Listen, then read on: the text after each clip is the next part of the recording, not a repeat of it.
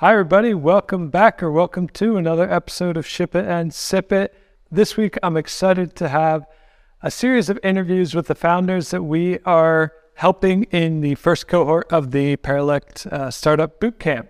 And one of those founders is Sam Cholera. Welcome to the show, Sam. How's your Friday?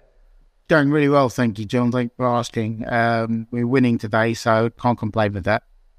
Fantastic. It's great to see founders winning. Uh, so, your startup idea that you've entered into the bootcamp with is called PT Fitness. Uh, tell us a little bit about the idea itself. No problem at all. So, PT Fitness Coach is essentially an exclusive community for personal trainers and fitness professionals uh, to grow their business. Right on. And w- where did the inspiration for this product come from? Um, just prior to COVID, I'm type 2 diabetic and I just decided just before COVID that I wanted to get some more exercise in, and my form of exercise, that my chosen form of exercise, was going to the gym. So I started going into the gym. Realized after about four or five months, realized quite quickly that I was going nowhere at all, uh, just going around in circles. So I employed the use of a personal trainer. Uh, COVID hit, and I went back to doing zero again. As COVID then uh, let go, I went back into the gym, picked up what I'll say where I was, started again, but with a personal trainer, and realised just how far I'm actually getting, um, and was appreciative that not only what I was learning, um, how I was changing, how my mindset was changing, but the put years on my life. Um, you know, that just changed everything about what I was doing and how I was doing it in the gym and outside of the gym, and have kept me on earth, you know, long for many for longer years with my kids. So I always been had an entrepreneurial mind, um, and I wanted to just I was just seeing loads of gaps in the market, and I started speaking to the personal trainers at that particular gym, and just started noting down in a book of things that they couldn't they weren't getting that the the environment that they were working in wasn't providing for them. And one thing led to another. I went down a bit of a, um, a rabbit hole, and everything just seemed to be popping out to me that what sort of things they didn't have access to. And that led me to here. Right on. So I guess I'm very curious about this. I've been going to the gym and exercising myself, and I haven't used a personal trainer, but it does seem to me I know quite a few coaches, uh, running coaches, things like that. Um, so I'm very interested in the space. It seems that everybody sort of uses a mishmash of uh, messenger apps to communicate with clients, um, gets paid in cash or Venmo or whatever payment app. Uh, so, what is uh, the specific um, solution or pain point that you want to kind of tackle first? The first thing I wanted to do is what I noticed within the gym environment, and is that the, the personal trainers they may all be friends, but they don't share their top secret. Now, for me in life, I always like to think that if I, for my top secret in life, whatever that might be, if I give that top secret to 100 people, chances are, like, you know, and most entrepreneurs know, you know, VCs would know that people don't action those that advice. They take it in, goes one in and one ear and out the other. So me giving 100, one piece of advice to 100 people, not going to affect my life or my business in any way. But if 100 people give me their top piece of advice and I implemented even a portion of it, anything I'm doing is going to go through the roof. So the same principle going back to personal trainers, if I'm able to create a community where they can help themselves, they can ask the questions. You might have a particular personal trainer who has a long-standing client, five days a week, um, first thing in the morning, let's say 7 a.m. in the morning. But four out of five Mondays, the guy cancels. And when them cancelling, it's great. The personal still trainer still gets paid, but they have to wake up early. They have to get into work early. They have to be ready. And then they're sitting around normally twiddling their thumbs. So what could they do about that? Now, I don't have the answer because I'm not a personal trainer and I haven't come across these problems personal trainers around the world will have the answer in how to overcome this. So the idea is to create a, safe environment where they can ask each other questions and learn from each other.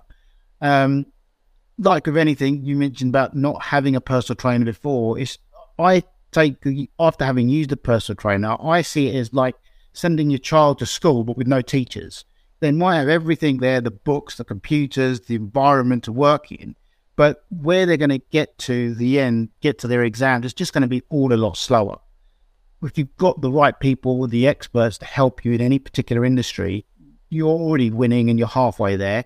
So that was the idea is to create a safe environment where personal trainers who walk out and have their certificate, they've just qualified as a personal trainer, level one, level two, three, four, whatever it might be, walk out of the school, have a certificate in their hand, get into a gym environment, and then rabbit in headlights, got no idea what to do because they're not being, they don't know how to implement a business strategy into the personal training environment.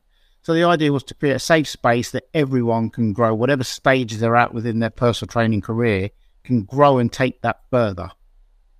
Interesting. So, uh, what other solutions have you looked at in this space, and uh, why do you think that they don't fit the needs of personal trainers right now? Um, so there are there are some communities online. I personally, in business, whenever I look at something, I like it when there's competitors out there. One, it keeps you on your toes, but two, you can see what they're doing and not doing right. Um, I like to look at problems and tend to reverse engineer and find out what why why it's not working for everybody or for the most uh, for the majority of people. Um, I don't believe that you can ever create a solution for everybody. If you I think if you look down that route and trying to make sure it's correct for absolutely everybody. You're making it, you're not making it right for um, anybody at all. Um, so there are Facebook groups. Um, a lot of demographic don't use Facebook. I mean, most people probably under, as again as a as a majority under the age of probably thirty five to forty are not on Facebook at all. Might be on Instagram, but not there. Um, there are other groups on LinkedIn, but again, LinkedIn most uh, personal trainers are not on LinkedIn as a percentage.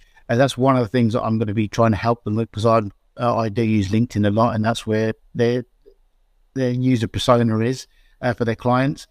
Um, and that that we're using, and the other thing that they tend to have experts, if you like, uh, in inverted commas, mentors. Where personal trainers are then paying thousands of pounds to find out the information from one particular person.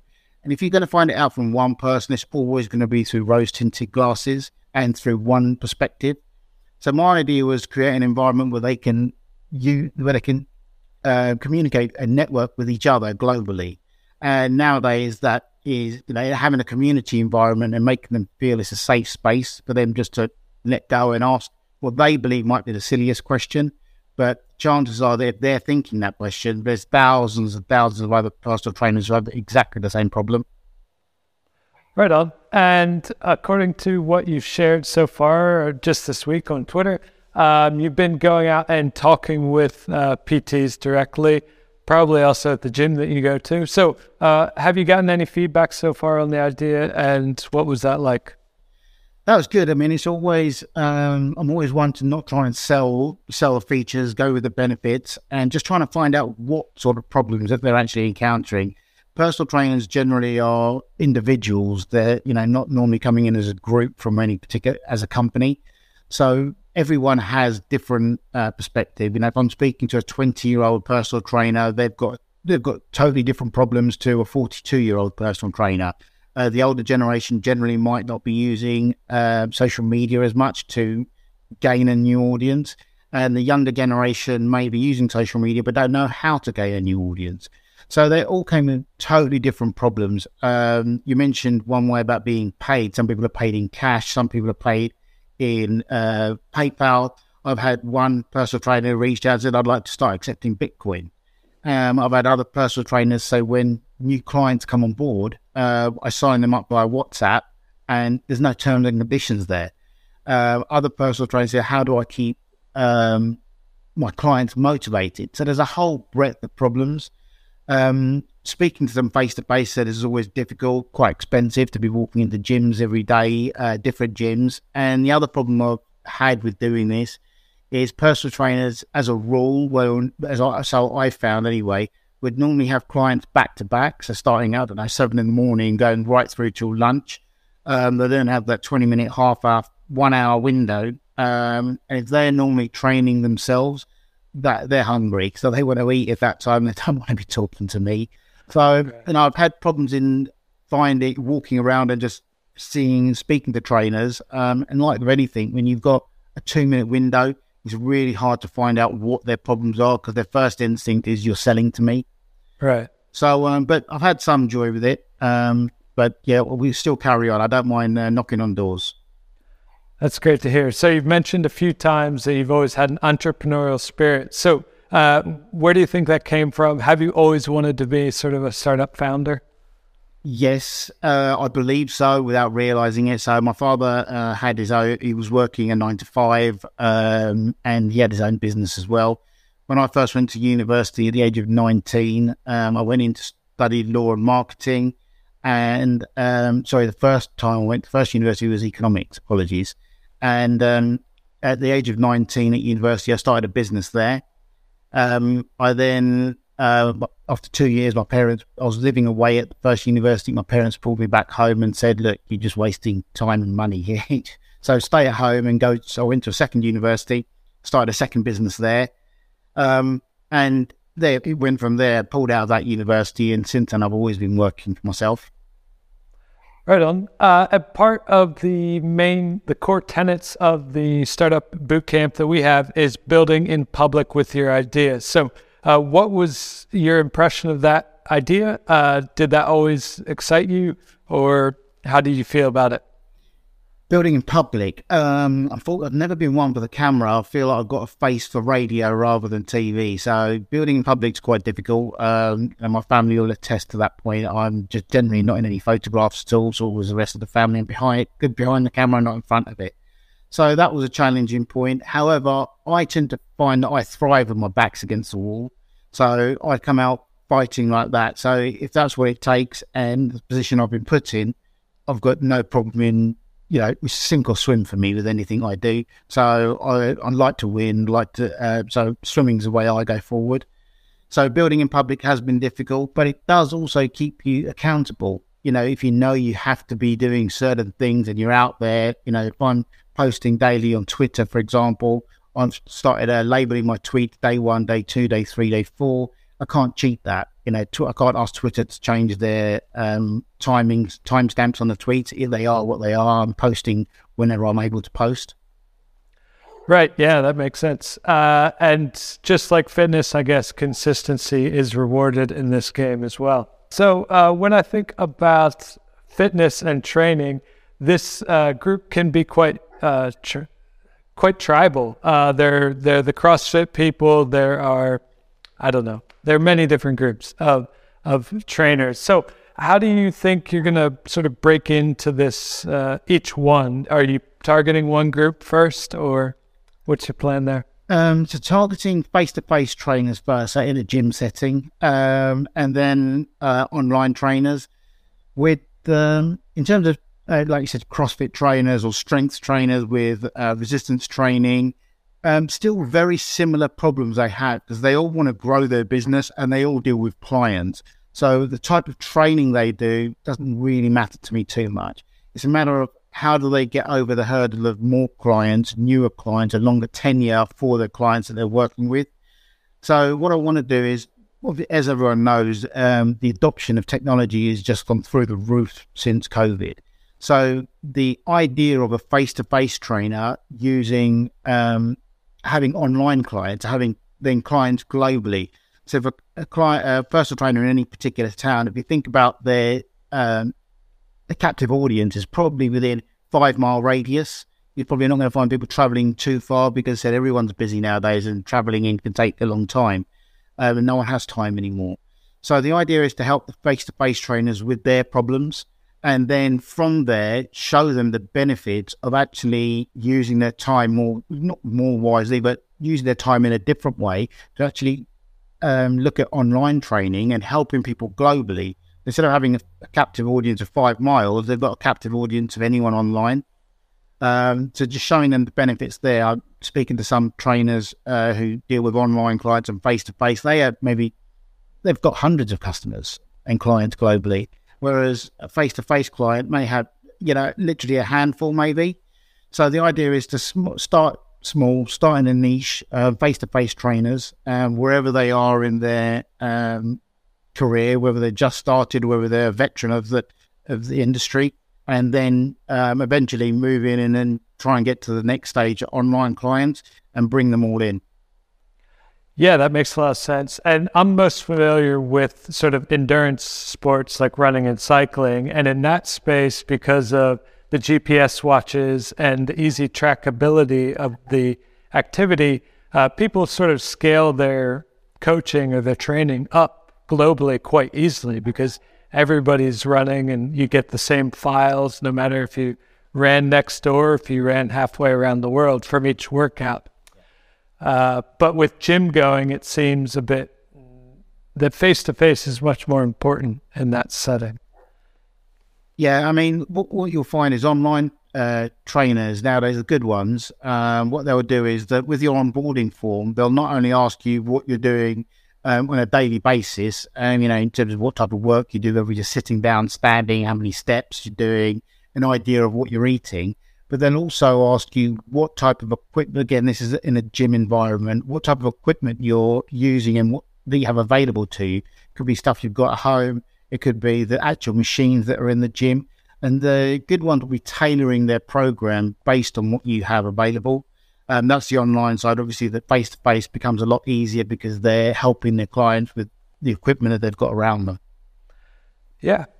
All right. Well, I will save a few questions for our next interview. Uh, we plan to have at least one, probably two follow up interviews with you, Sam. So uh, it's been great to hear about your idea. Uh, any reflections from the first week of the boot camp? really liked it. I mean, everyone at Paralect has just been amazing. They've left, left the door open for us to knock on um, virtually, but you know, left the door open for us to knock on if we've got any questions. Again, didn't seem how silly the questions are. I'm not sure how many silly questions I've posted, but you know, they've left the door open for us to um, ask anything. And the idea is that, that the impression I've got is that they're really here to help us grow um, as a founder and as a company. Um, I understand only one of them, one of us would be uh, lucky enough to have an MVP built, um, and I'm working towards being that company. But um, either or, I know that over the next 30 days of a month long program, I will have grown. So I know that um, I'm getting huge benefit from being part of this cohort.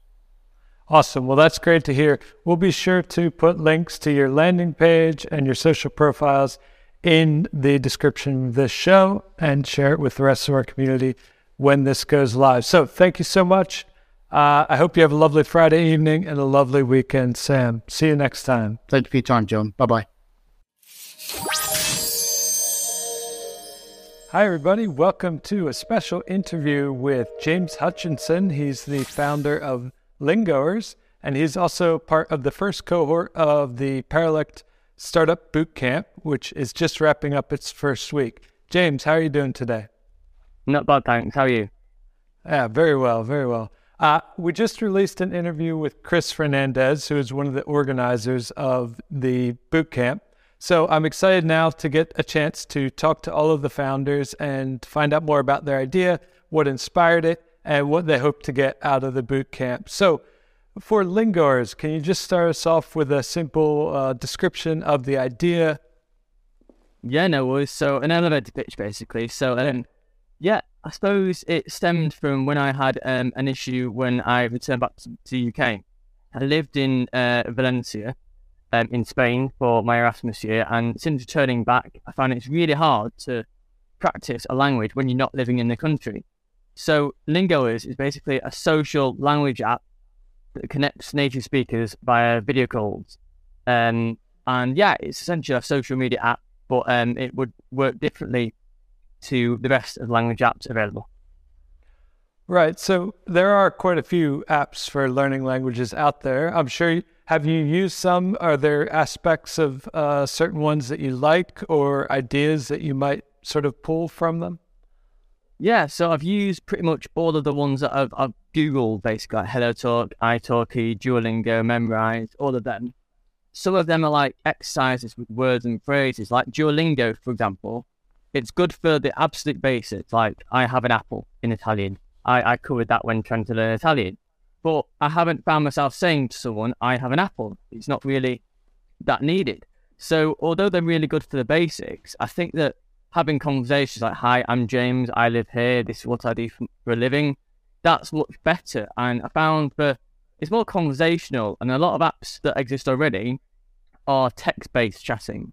And when you're on holiday or when you're out and about, you don't type to people, you speak. You obviously speak and use your voice, and you hear, try and listen to what people are saying.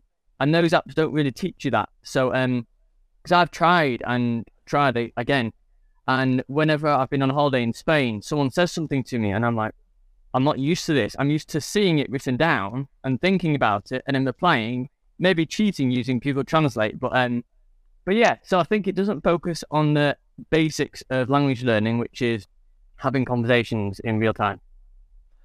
Yeah, uh, that kind of mirrors my experience as well. I've been living in countries that don't speak English for a lot of my adult life, and um, yeah, I just you know I memorized this is my guitar or this is a, a motor. Um, but those are things that I don't ever need in day to day life. Sure.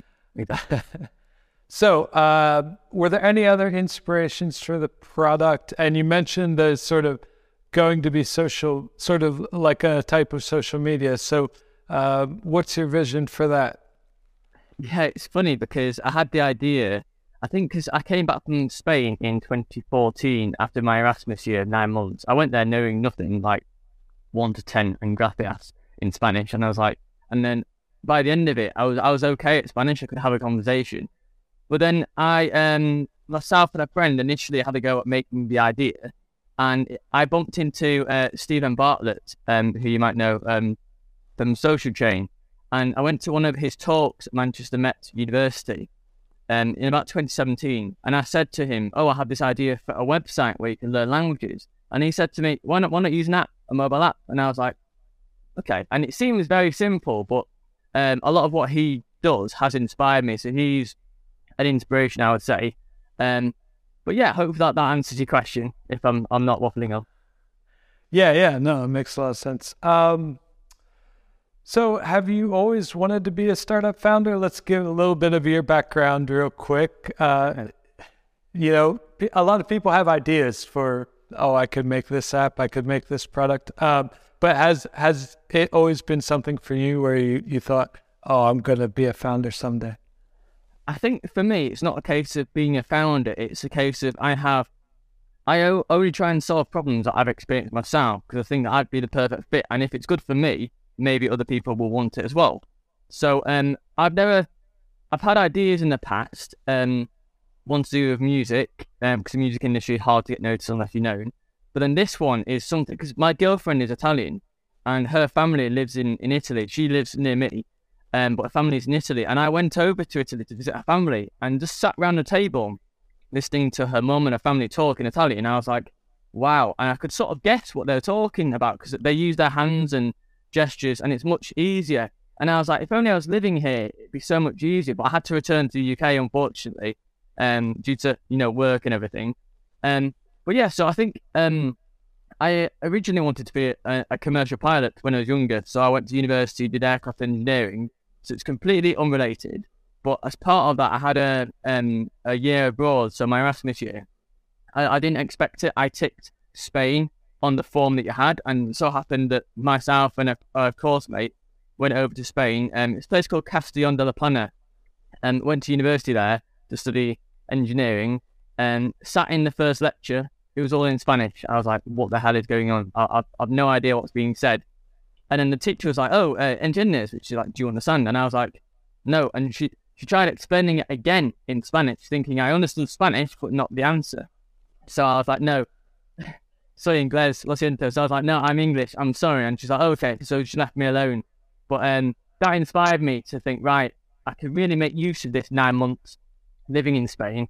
And I took Spanish lessons. And I, I went on nights out, had a few drinks. That, and I think that that's a good way of, I'm not promoting alcohol, but I think for socializing, it is a good way of learning um, another language. And I want to, I want to sort of replicate that um, for me and hopefully for others as well. So you don't have to live in Spain. You don't have to quit your job, sell your house, and go to another country. So that that's my my goal really. So um, I didn't think of myself as a founder. I just think of myself as someone trying to solve a problem, and if it so happens to be solved via the use of the startup, then so be it. Right on. Yeah, that makes a lot of sense. Uh, so far, could, I guess could you share a bit about the progress with the idea so far? Obviously, the startup bootcamp is for very early stage uh, ideas and founders like yourself. Uh, but have you bounced the idea off other people? Have you gotten any feedback uh, from other language learners that sort of confirmed that they have the same problem? Yeah, so a few years ago, the first time I tried to do this, solve this problem, I had messages on Facebook saying, because I used to post a lot on Facebook groups and I still do now, saying, look, join this, this is the idea.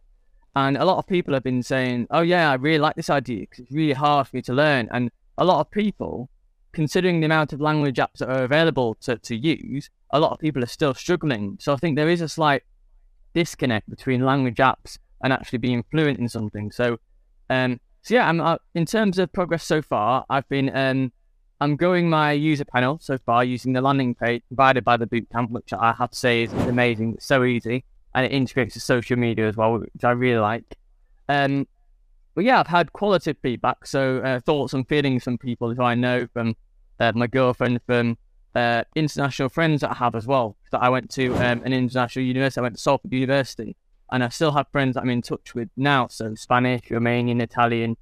Um, so yeah, I've had good uh, feedback from them saying, yeah, I like the idea, and they've been signing up. So hopefully they're going to be the people who I speak to in my user panel for the um, early stage uh, feedback. Great. Yeah, that that sounds uh, like a great start. Let's see. One of the core tenets of the um, the bootcamp that we're doing with the founders is to build in public, and you've already mentioned the landing page, uh, the momentum uh, product that Eager has shared with you guys. It's also its own very early startup, but as you said, it works very well with social media. Uh, but one of the main tenets is to build in public as a founder. So, my question is, I guess, two part. Uh, what do you think about this approach? And second, how do you think it will help you sort of refine the idea for lingoers? Yeah, so I think a lot of people sort of think, oh, I don't want to share my idea because other people can steal it. But having tried and attempted different startups myself, it's really hard. It's not a case of stealing like a pint of milk from someone. A weird analogy, I know, but um, it, it takes a lot of effort, grit, determination, and time. And I think even if I post, like I am posting about the idea on a regular basis, and I've not seen the problem being solved so far. I suppose if someone else did come up with a solution, then I wouldn't have to build a startup around it. I'm only building it because it doesn't exist. So I think that um, in the olden days, like before the internet was a big thing, software companies had to develop in the dark and had to spend like a year developing something because there's no way of doing it otherwise.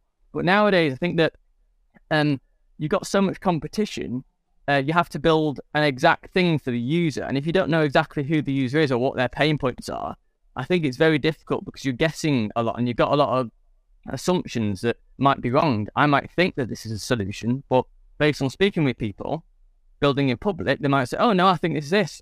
Like th- there's a better way of doing it. So I think feedback from users, even before you've even built anything, which is the case with Lingoers, like nothing exists yet for Lingoers.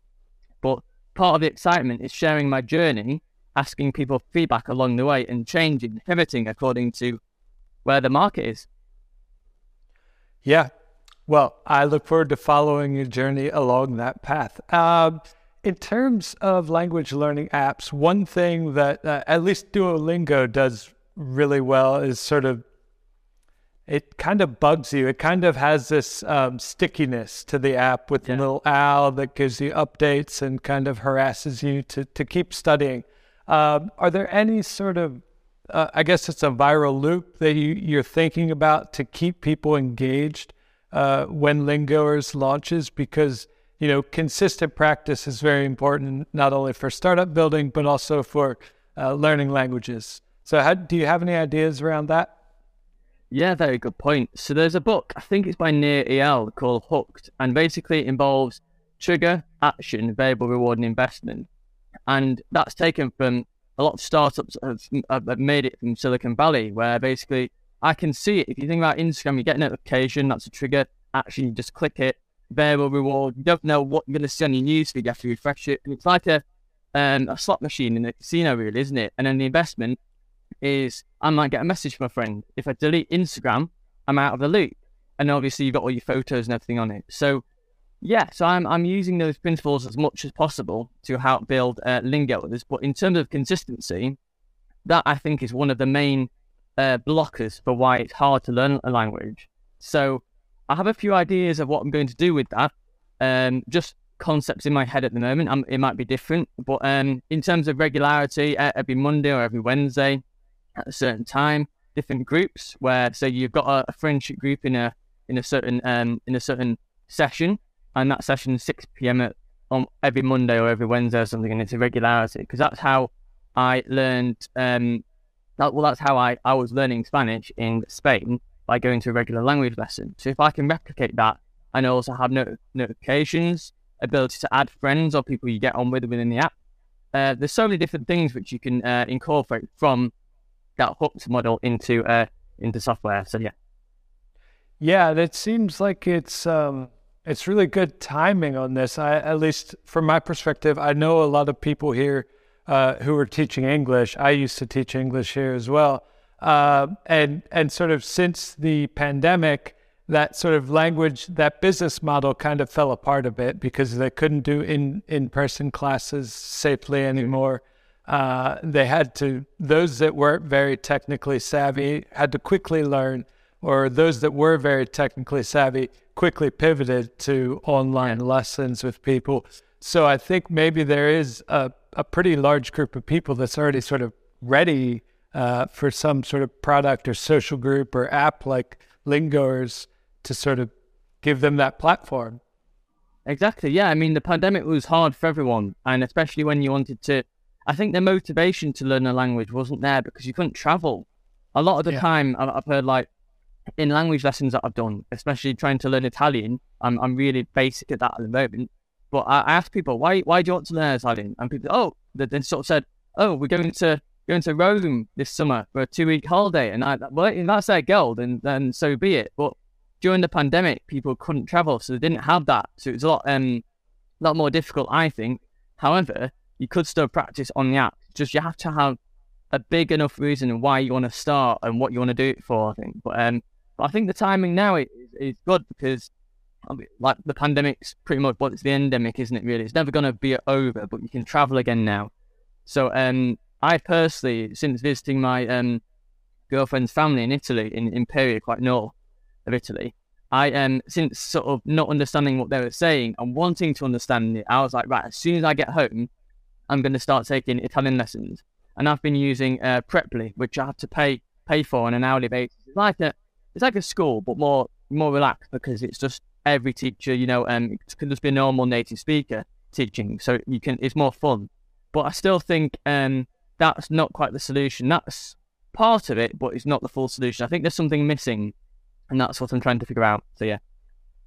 Awesome. Well, this has been an enlightening conversation, and I look forward to following up and finding out what you figure out as the boot camp goes along. So, till next time, we plan to have uh, probably one or at least two more uh, interviews with each founder from the boot camp. So, I look forward to catching up with you in a couple weeks, James, and seeing the progress that you make with Lingoers.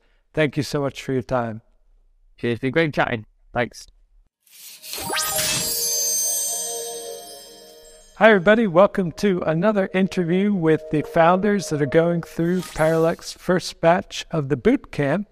I'm here today with Chris and Joe from Myne. Hi, guys. How you doing? Hey, all good. Thanks for having us. Yeah, really good. Good to meet you as well, John. Thanks for thanks for having us today. Yeah, well, uh, I'm I'm really excited about the idea of Myne, and we'll get into why in a little bit. But to start off with, can one of you just give me a, a one line sort of elevator pitch to the idea? Yeah, so the idea for Myne is basically it's a platform uh, where we aim to make property investing more accessible um, by allowing users to kind of cool their money and buy a single property. Um, and we'll typically kind of focus on short term rental properties. Okay. And um, what was the inspiration for the idea? And the second part of that question is uh, why is it a good time in, in now in 2023 to, to build it? Chris, you want to take the first part of that question? Yeah. Um, Yeah, sure. So, so yeah, the kind of idea came from. So a while ago, I was, um, I had a flat. We were in the process of selling our flat, and we couldn't. Well, we it sold and then it fell through, and then kind of COVID happened. Um, so for one reason or another, we decided to keep it. We were able to move to a house we were buying, um, but we had this flat kind of sitting there, and we couldn't get rid of it at the time.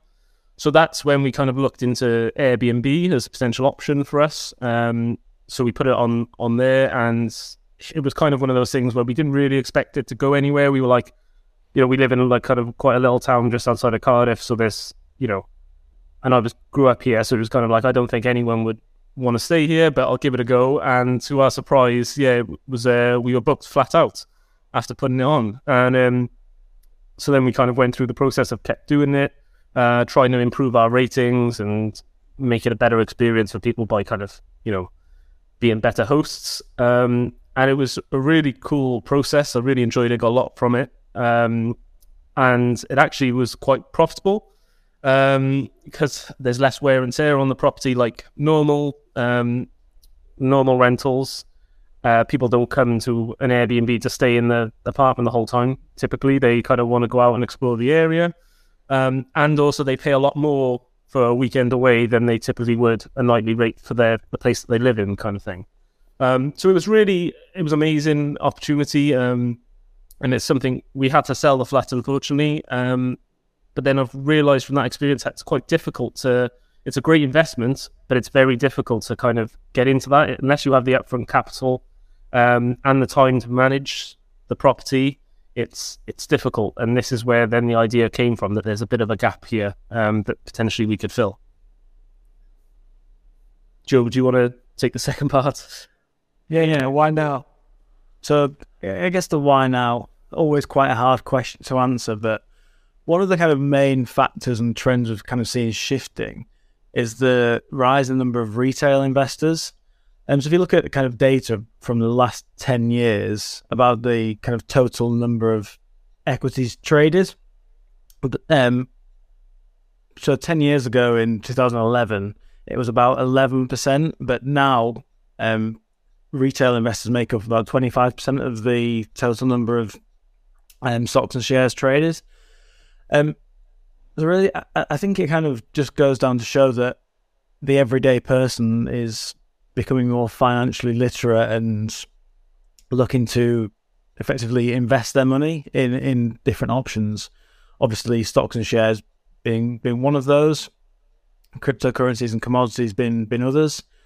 Um, but really, the access and the ability to invest in property has a really high barrier to entry. You know, a deposit alone could be in the thousands of pounds.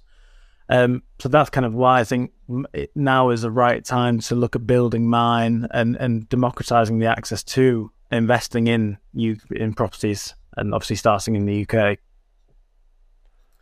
All right, that makes a lot of sense. I guess since this is the first uh, co- co-founding team that we have that I've interviewed so far in in these interviews, uh, how did you guys meet? Can you can you share a little bit of background and how did you decide to sort of work together on Myne?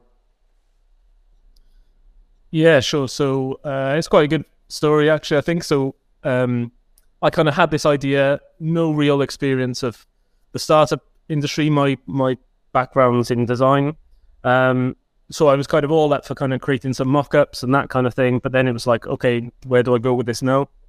Um, so I actually came across another accelerator program um, last year, and applied, and the first person I spoke to actually was was Joe, and so kind of went onto that program. Um, unfortunately, that didn't uh, go anywhere uh, to do with the timing. Um, then a few months after that, kind of we kept in touch, and originally it was kind of Joe was helping me out, giving me advice and uh, being a, the sounding board. Um, and then yeah, a few months ago we kind of decided to team up on this worked with Chris on the, on this idea for a number of months. Always been that kind of sounding board, um, kind of providing more general advice. But it, it, was always one that I enjoyed the most and found the most interesting, and you could kind of see myself working on it potentially in the future. And it kind of just happened that all the everything kind of aligned at the perfect time, and then Chris and I just kind of decided to formally move forwards with this, and then hence we came on the Paralect Bootcamp. All right. Uh, speaking of the bootcamp, I guess how how do you think that it will help you to push the idea forward? Are there any specific things that you're hoping to learn in the process or get out of the program itself? Yeah. Yes. I think it's lots of things that we really do want to get out of this.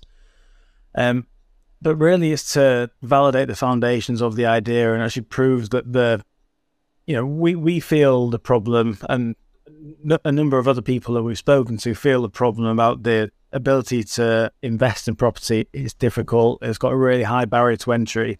We want to start testing some different solutions and some different concepts with with the people that we've started speaking to to to really prove that this idea has legs and can and can go further. And I, I think one of the other important things is to kind of build that that list because it's it's kind of a bit of a, a chicken and egg problem with our with our product is we need uh, people and investors to ideally go out and purchase the first property. So, but then before we have the first property, it's people might be less kind of willing to invest before that. So it's it's about kind of building these relationships early on, building a list of people that when we're ready to and we're in a, a good place, then we can kind of take their investment and then uh, make a purchase with it. Yeah, it's a really interesting space, and and I guess I'm curious uh, if you guys have any ideas around this. Like, this seems like something that would make sense for Airbnb to to create within their own platform, uh, or or to to create in house and sort of add in as a feature. So, uh, in that vein, are there are there any other uh, existing solutions that you've looked at on the market? like I guess may, maybe it makes sense for Airbnb to put a feature like this in, but you know they've got such a strong value proposition themselves in just taking the commissions from the rentals that there's almost no need to to venture down the uh, ownership route. Um, so I think that's probably the main reason why Airbnb haven't ventured down down this route. In terms of uh, other ways of investing, you know, pe- people can own timeshares, for example, and, and timeshares are great if you want to have access to the property. The kind of main feature, the main benefit of um, Myne is not the access to the property, but it's the rental income and the and the growth in the equity, the growth in equity that you would see over the course of a number of years in that property as well. So timeshares are great, that you get access to the property, but you don't get the rental income. Whereas Myne will allow people to get the rental income. So it's more of a financial product than something that you would use to holiday in or take a vacation or something. And and there are other other platforms that do a similar thing, so that you can invest in like a, a normal residential apartment block, for example, and you'll get rental income from that. Um, but like from kind of our experience and uh, having an Airbnb before, you know, you don't make as much. People tend to pay more for their, their short term rentals than they do their, their rent on a per nightly basis. Um, so it's just kind of a bit of an untapped, um, uh, yeah, asset that's kind of a lot more profitable. And obviously, it depends yeah. on like location. It's not every Airbnb is going to be the same, and that's where our expertise as well of you know making sure we're investing in the right places um, that will be profitable locations. That's where they'll come to add value to the end user as well. Yeah, it's a really interesting market, and it's a, it sort of seems to change a lot. Um, you know, Airbnb used to be very popular. Now it's sort of getting a bit of flack, kind of from all sides. Uh, people are saying that the fees are so high. You know, the, the fees that they add on. Uh, neighborhoods are saying, you know, this is negatively impacting sort of the, the community we have here just because everything is, is turned into short term rentals that's driving up rental prices sort of across communities. Um, how, what trends do you see there and, and how do you think that Myne can sort of navigate this? Although it's kind of a touchy subject in terms of community and housing. Mm. Yeah, well, I guess you know Airbnb is maybe taking a bit of the the flack, but we're not necessarily only going to be putting these properties on Airbnb. You know, it's about the kind of short term rental market rather than Airbnb's market. Of course, they own a big share of that market, so of course it would be used. But the great thing about Airbnb is that it allows investment into areas which generally wouldn't see tourism. You know, if you've got family in a certain area there's not always a big hotel nearby, but there quite often is an Airbnb nearby. So it can really boost the kind of tourism and industry of areas that haven't seen it particularly as much as much in the past, where hotels may have put themselves. Um, so I guess with everything, there's positives and negatives. So it's kind of weighing up to that act. And I also think, just to add to that, I think we're going to see a trend in there's going to be a lot more people coming onto the platform and putting their own properties on there. I mean, we're in a cost of living crisis now. People are looking for other ways to make um, income, and this means that you know your spare bedroom that you're not using anymore could actually be a source for for income for you. So I. I do think we're going to see a trend of more people go to the platform, maybe single um, single rooms rather than entire properties, but I think that will kind of, yeah, that will. I can't see it going anywhere anytime soon. Put it that way. Yeah, it's an interesting space for sure. Uh, and, and my wife and I used to be super hosts uh, when we lived in Arizona. We lived uh, in Flagstaff, which is quite close to the Grand Canyon. Uh, so we did a similar thing. We just took this was back in early days before it was super popular. Uh, took some crappy cell phone pictures, immediately got booked, and basically were booked straight through uh, for a couple years. It was quite oh, nice. fun, fun and challenging at the same time. But um, it's an interesting experience for sure. All right, uh, let's get back to the boot camp though. Um, one of our core tenets in the program is to have founders build their traction and build out their idea in public. Uh, how do you guys think about that approach? And did it excite you? Did it make you nervous? How do you feel? Personally, you know, it's exciting. Coming on to an accelerator program. I've I've delivered numerous accelerator programs in the past before. I've never been on no, I've never been on the receiving end of that. So to my first time coming into one of these accelerators as a, a customer, shall we say, uh, it's really exciting, and you know I've learned a lot about how I've delivered them in the past um, compared to how I'm receiving it now. So, yeah, it's great. And the, the building in public part, know, there's always an element of nervousness when you're going live with your, your idea that you've kind of been sat on mulling over in your own head for so long. You know, I think it's brilliant, but by, by going public, it really allows you to get open and honest feedback from people that you wouldn't necessarily get that feedback from. So so while it definitely has its challenges, I think it's you know really really worth it, and it can massively benefit uh, you as a startup founder.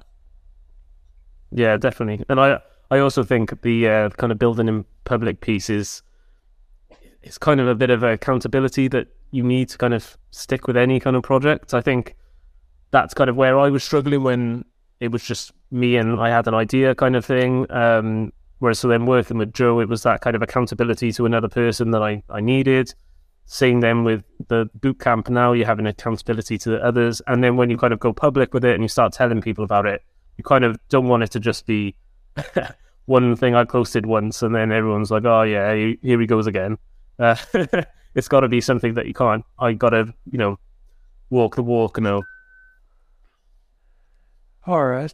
Yeah, that makes a lot of sense. And I guess just to wrap up, I'd like to uh, share the page that you guys made on Momentum, or at least a part of it, uh, and get a little bit of feedback on that and um, sort of show people what they can expect. So here I've, I've just scrolled down to the benefits of Myne, and you've got browse, invest, and earn there.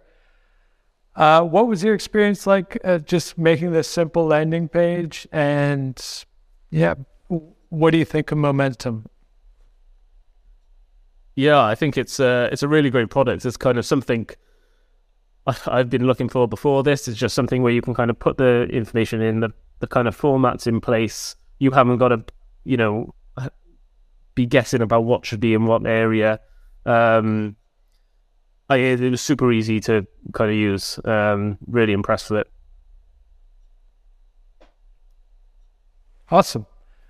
All right. Well, uh, people can check that out. Uh, I'll I'll drop the link to the page itself in in the show notes. So uh, that's all the questions I have for today. I look forward to talking with uh, both of you guys later during the program. Uh, we plan to do like two more interviews. So good luck in the second week of the boot camp, and I'll be in touch.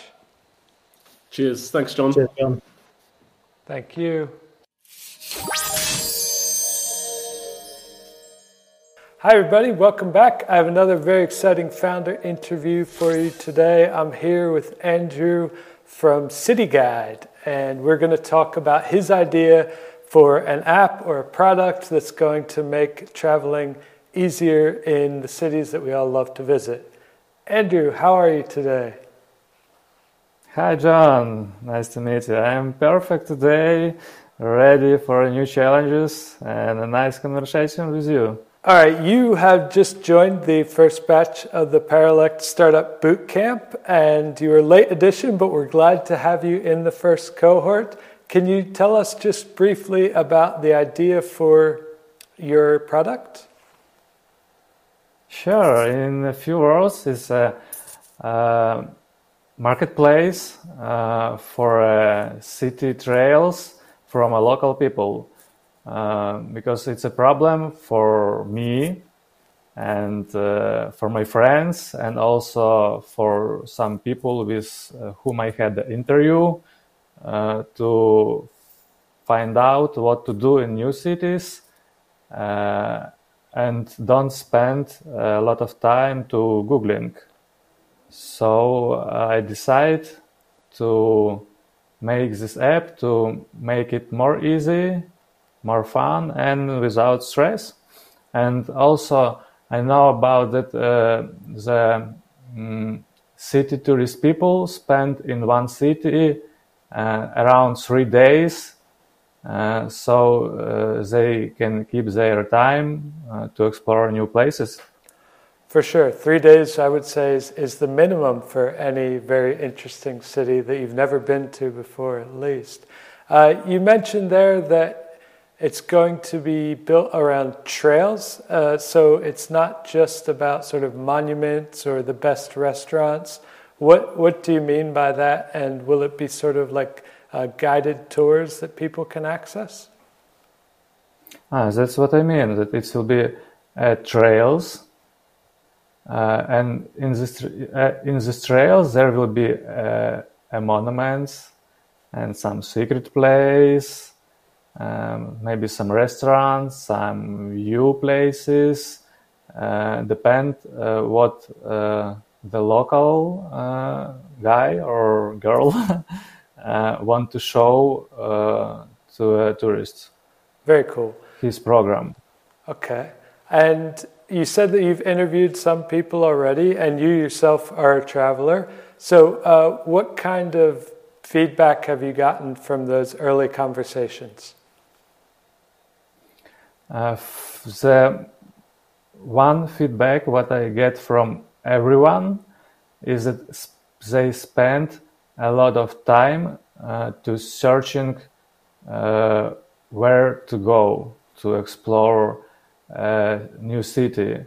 Yes, they uh, say about they use uh, TripAdvisor, Google, a lot of apps and service, uh, but it's uh, the problem is staying because okay they uh, know about these places uh, but they don't know uh, from what to start where to end where to go they just have a mess of some locations and that's all so this gets them bad yeah, it can be quite overwhelming. That's what we were talking about before we started recording.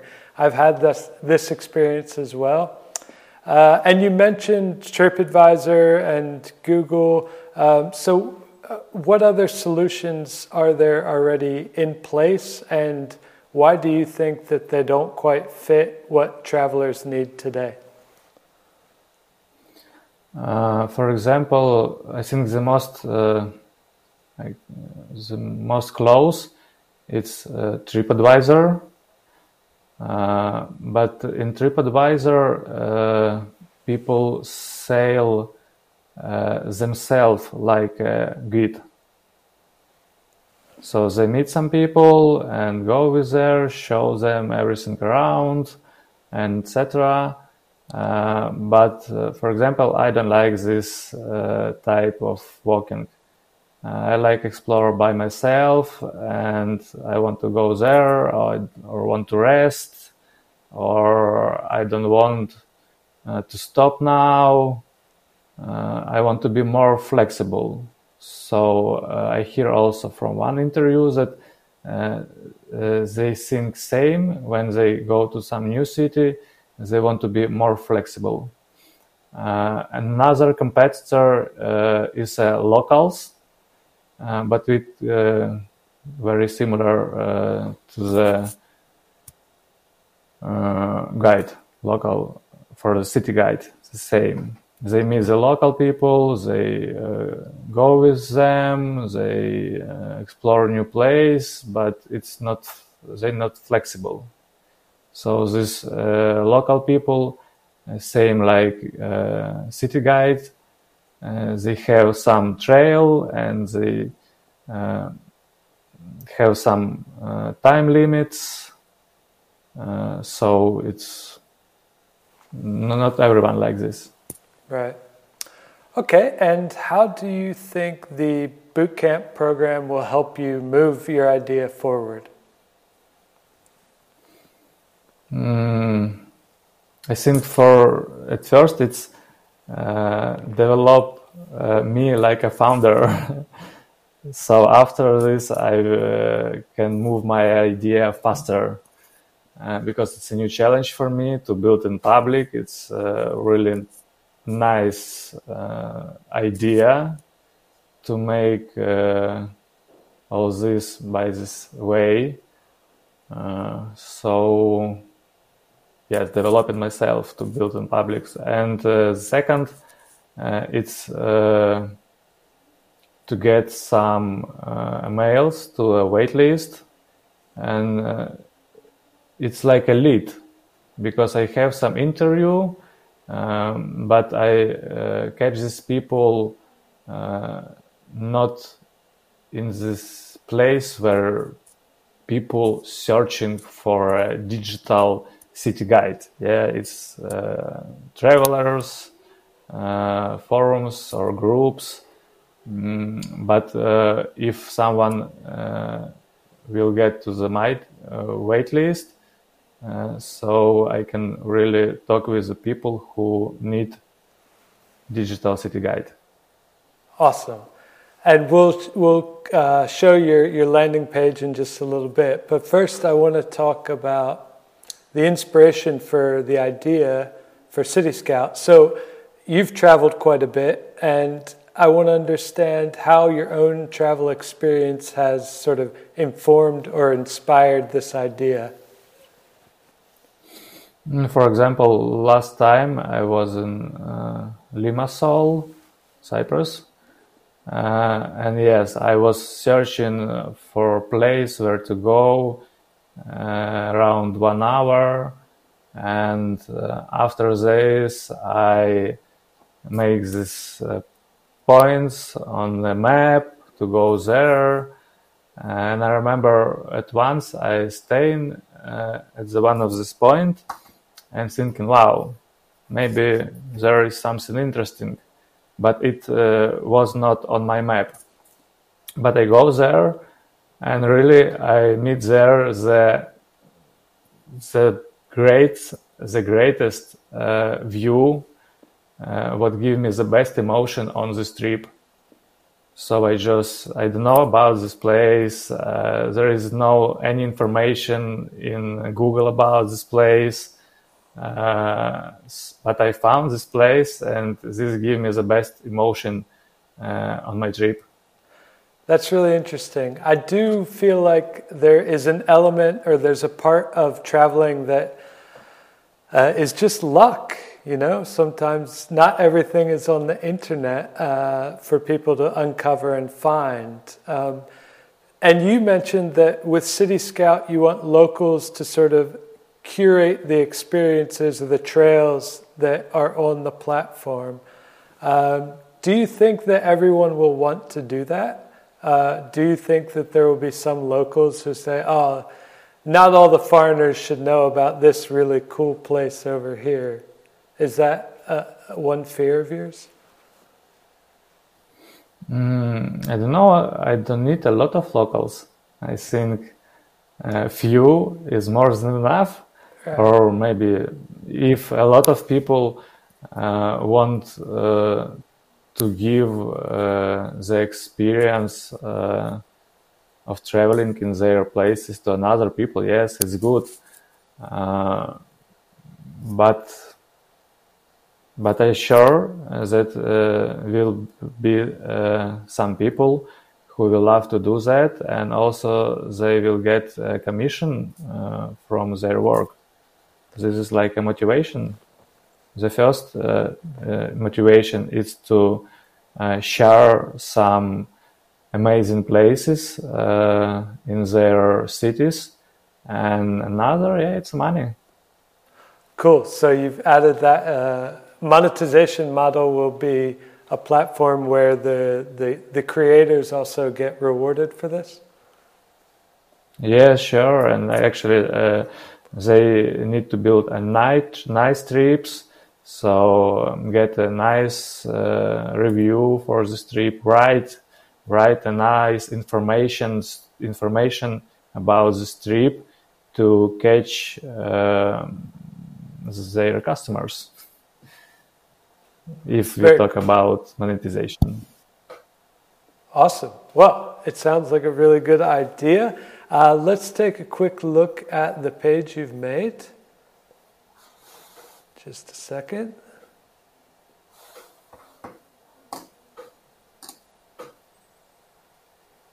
All right, so just the benefits that you've listed on City Scout make emotions instead of hustle and bustle. So, uh, is there anything that you want to add to this, or do you want to share any impressions of the uh, Momentum website creator?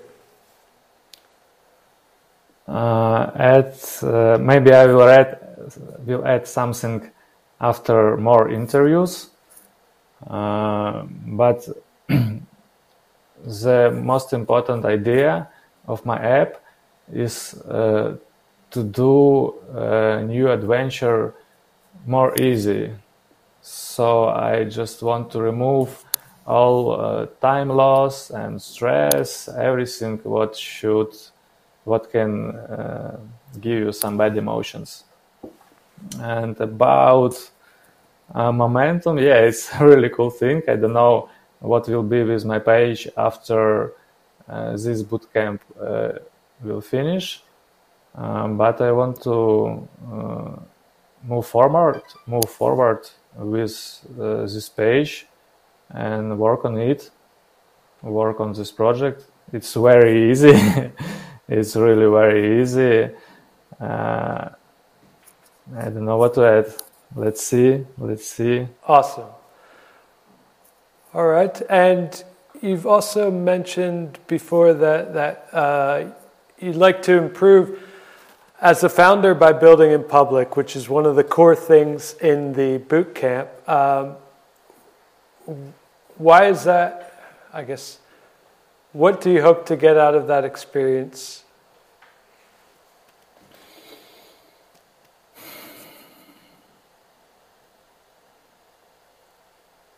most important for me is to get a new experience to build in public because I'm uh, really scared to do this.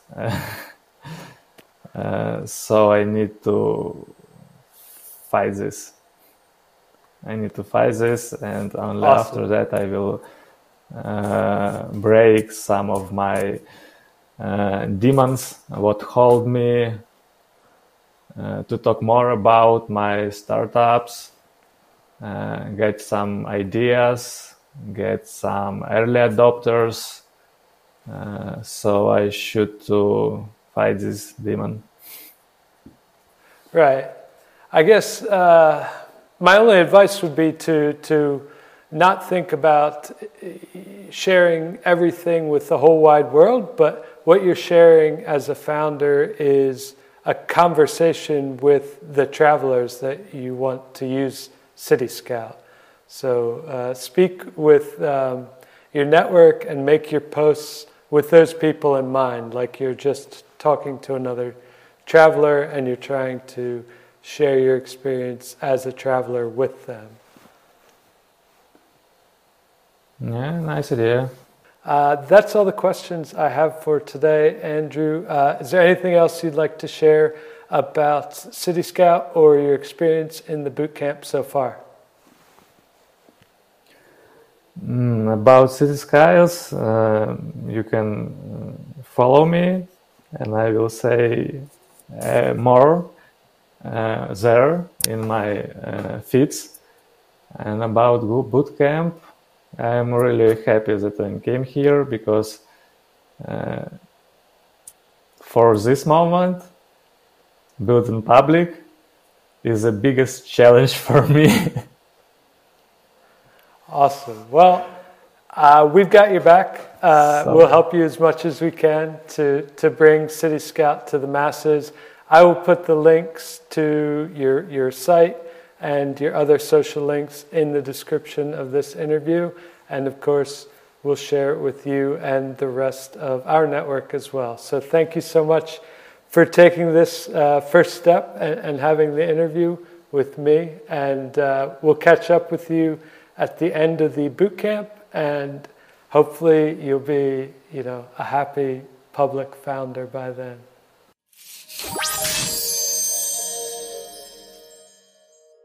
Hi, everyone. Welcome to our fifth and final founder interview from the Paralect Startup Bootcamp Batch 1. I'm here with Brooke LeBlanc from uh, Point 5, which is a startup we're going to talk about right now. So, Brooke, how are you today? I'm great. How are you? Fantastic. Uh, can you give us a one line description of Point 5 and what is the idea all about? Yeah, Point 5 is better health for the sober and sober curious.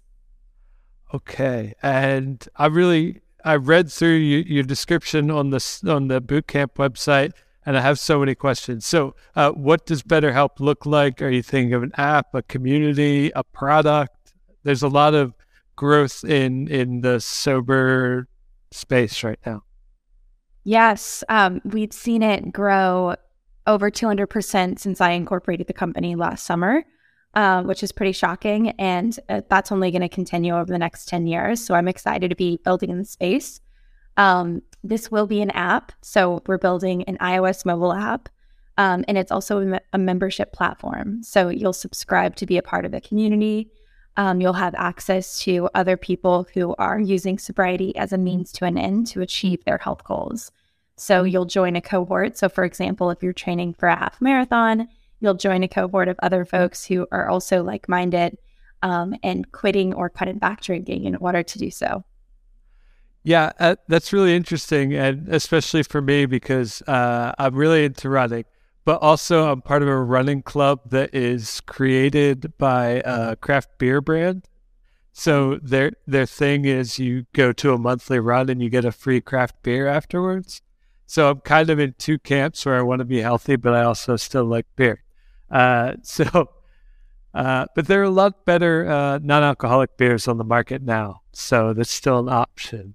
Um, so, uh, what inspired uh, better health and Point Five from your experience? Yeah, so what inspired it? Um, I've been working in tech for the past several years. So I've worked for early stage companies, both uh, seed stage and Series A. So I've seen um, what it looks like to really grow a team from the ground up and um, when you're in a sales function at a smaller organization, you work directly with product. Um, t- so every single conversation you have with the customer gets recorded. You send clips, either competitor intel or just feedback you can go relay to the product team, and you send it internally. So that was a really exciting time to use that professional experience to contribute to becoming a founder now. Um, however, on a personal note, I am over two and a half years sober. Um, so I really decided to blend my personal experience of being a consumer of non alcoholic beverages, um, someone who's been just a fan of the space, and I really have helped support over 10 of my friends get sober. Actually, one of my friends yesterday had her one year mark, which was amazing. And we're celebrating tonight um, at a sober karaoke night in New York City. So it's really cool. It feels like this underground movement right now. There's a lot of energy towards it, a lot of companies starting to get built. Um, and I really am excited to create a tech product where I can scale my efforts of someone who is on a mission to help improve people's lives through sobriety. Um, and yeah, it's just, it's been a really amazing time to turn something that was really hard for me to get clean in the start. Um, I felt like I had a little support around me but that was of my own making because it was COVID 2020 New York City when I got sober. Um, so we were in lockdown. All, all my friends moved away. My family lives in another state in the United States. So I really want to create a product that's going to be your accountability buddy and your partner and your support system as you um, get sober. That's a really cool story, and kudos for going through that during the time that you did. That that's a lot of willpower, uh, and it says a lot about you. Um, I wanted, to, I guess, since you have this experience in tech and and now in sobriety. I wanted to get your opinion on this because it seems like there's a pretty strong dichotomy. Uh, so there's sort of like the conferences and the parties in San Francisco or wherever, where obviously there's an after party. There's usually good booze, uh, or at least some booze, a lot of booze. And then on the other hand, there's sort of the I don't know health conscious uh, biohacking side of tech uh, culture that's focused on being as healthy as we can, living as long as possible, eating very regimented, healthy diets. So, uh, what's your take on this? Obviously, you're happy that the, the healthy side is growing, but um, I'd love to get your opinion on this. Yes, you hit the nail on the head. Um, it does feel like we're one foot in, one foot out to a new world, um, a world in which folks uh, really care a lot about their health. Um, they're aware of the consequences. So I know personally, uh, before I got sober, I was probably about eight years of a drinker. And a lot of the language that we throw around is that we'll either have a hangover the next day and that's a consequence, or our liver is going to be hurting. And that's such an abstract concept because you don't see your liver, you don't feel your liver unless something's actually wrong. And that's usually something that um, there's a cognitive dissonance from the point of when you're 20 years old and you open a beer and have a drink to when you have a liver issue and you might be in your 40s or 50s, a little bit more mature in your life. So um, I feel like there's there's this quake of folks jumping from the party scene to more of the biohacking scene because of this new science that's coming out.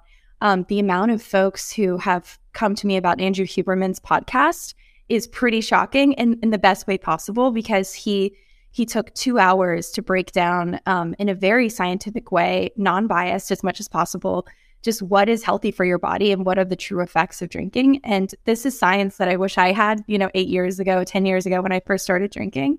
Um, and to, to your point, um, in the tech space specifically, there's a meme going around that um, there's the tech broification of sobriety. So it's now become a trend um, to be an early adopter of sobriety as if it's a new thing. And listen, I'm all for it because it pushes things in the direction that I want it to push in, which is more awareness over what we're doing to our bodies. Um, I recently had two kombuchas with a friend and woke up hungover the next day. I was tired, groggy, and I had to, I ran to the cafe to grab a breakfast burrito and couldn't realize that I, why I was nauseous. And then I tracked it back to the kombucha. So it's really shocking when you eliminate all these things from your diet and your lifestyle, and then you go back in some degree because kombucha is 0.5 ABV, hence the name of my company. Um, so it's really fascinating to see what we do to our bodies and why. Um, and one more point um, with the Andrew Huberman podcast, actually, uh, Marc Andreessen, one of the more powerful, well known figures in our space, tweeted last week that he had gone sober and it was because of the Andrew Huberman podcast and he's toying with the idea. So that's a trend that I'm seeing a lot. A lot of people aren't even adopting the word sober um, because it feels very binary, like you do everything or you do nothing. And it's very daunting as a young person because I hopefully have another 70 strong years left in my life. And how am I going to commit to something now to say, oh, for the next 70 years, I'm not going to drink? Like that feels very heavy. And so a lot of folks are just saying they're not drinking. Um, and that's what uh, Marc Andreessen explained. He said he had drank, you know, the majority of his life. He loves whiskey. He's not happy about this decision, but he just feels good. So he's just going to go forward with it. And that's a huge trend that I'm seeing too. And all of that contributes to hopefully the early customers that we'll have on our platform because they're early adopters, they're already tapped in. I'm currently wearing a Whoop and an Oura ring on our call right now. So I'm I'm a part of that group. So I'm trying to be as unbiased as possible in my answer, but it's really it's an interesting phenomenon and it's something that um, makes me really proud to see and I just get a good laugh every time I see a meme. right. There's a there's been a lot of talk about it and uh, I'm curious I guess what you talked about the the growth in the space over the last few years, and you're going to be a part of that. And so, what other solutions are on the market? I guess there's a lot of NA drinks. There's Liquid Death, which is just water in a can, which is a ridiculously successful company uh, in the U.S. market and maybe in others. I'm not sure. But uh, in terms of apps and software platforms or community-based platforms, are there other ones that you're looking at as competitors, as inspiration, anything like that? Yes. So there are a few. Um, one of the most successful platforms is in farthest along in its fundraising journey and therefore largest in terms of user base is called Monument. And they help the recovery side of the market. Um, so they connect folks with uh, therapists and outpatient care, potential rehab facilities, and uh, medication if you have a physical dependency to alcohol as a substance. Um, they're, to my knowledge, Series B, backed by Lerer Hippeau and other really amazing venture firms. Um, they might have raised again now, but that's that's to my knowledge. Um, and so they're they're wildly successful in proving out the use case in this market, which is there's a real demand um, for a solution that will just help people and support them on their journey. Um, the differentiation differentiation point between Monument and Point Five is that we focus more on the lifestyle side of going sober, um, not as much the recovery side. Uh, however, I have spoken to dozens of folks um, who've reached out and deeply resonate with their story and understand the need for a solution in that space. Um, so Monument is a great tool to do that if you're seeking um, help on that side of the space. And they also recently acquired a company called Tempest, which is um, a women's recovery platform. So that founder, I recently listened to a podcast of hers. She's a, she's a huge inspiration, just as a human being and as um, an exited founder in the space and someone who's an early adopter. So really, anyone who was early on this trend, who's been really digesting um, what sobriety looks like, what does that mean for the next not one generation, because I'm the eldest Gen Z you'll find out there on the market, but what does it look like for Gen Alpha and all the coming generations? And what what happens is alcohol similar to cigarettes is it going to evolve it's something it's a substance that's been around for thousands of years in other parts of the world what is the history of drinking what is the future of drinking um, so i really love to socialize with folks who are on the forefront of um, this movement in the beverage space in the tech space and everything in between um, another uh, mind that I really have enjoyed, like going back and forth with someone who I think is very smart in the space. Um, her name is Jen Batchelor, and she's the beverage founder of Kin Euphorics. Um, she is whip smart and very forward thinking on this space, um, and I really, really admire some of the work she does. She will she has a brain imaging lab um, separate from their beverage, and this is just internal where they can measure in your brain um, the effects of drinking, which is really the organ that gets most impacted. So it's not really our liver. It's not really our, um, you know, our hangover. Like, oh, we have a headache. That's an effect of affecting our brain health. Um, so I think what they're doing is really smart. There's a lot of smart people. Um, I could ramble off, but those are just a few that come to mind. Right on. Well, yeah, it sounds like you have a really comprehensive understanding of the market and what you want to add to it. So I'm curious now, uh, how do you think the boot camp will help you move the idea forward? Yeah, well, I mean, in day one, uh, your team whipped up Victoria. She's amazing she whipped up a landing page um, because I told her that right now we're in stealth and we don't have a landing page out right now. So we're that early, um, but we're also far along in the sense of being pretty well networked, um, working on getting our funding pretty soon, which is exciting, and building out our team. Um, so really, the missing pieces are just conveying this vision and putting bringing it to life. Um, so I really I'm excited to keep moving forward in the boot camp um, and just recruiting more people to our mission, getting more email signups because um, we can always accept people on the wait list and be starting user interviews for research. Um, so it's never too early to get out there and speak to our potential end customer, um, especially to inform us as we start to build the product once we've closed our round. Awesome. Well, that is all the questions I have for today. Uh, we'll be back to do hopefully another interview at the end uh, of the boot camp to find out how the point 0.5 has moved along and what's next uh, for you as you move along your founder journey. So thank you so much for for opening your experience and your idea to us at Paralect and the wider world. Of course. Thank you for having me.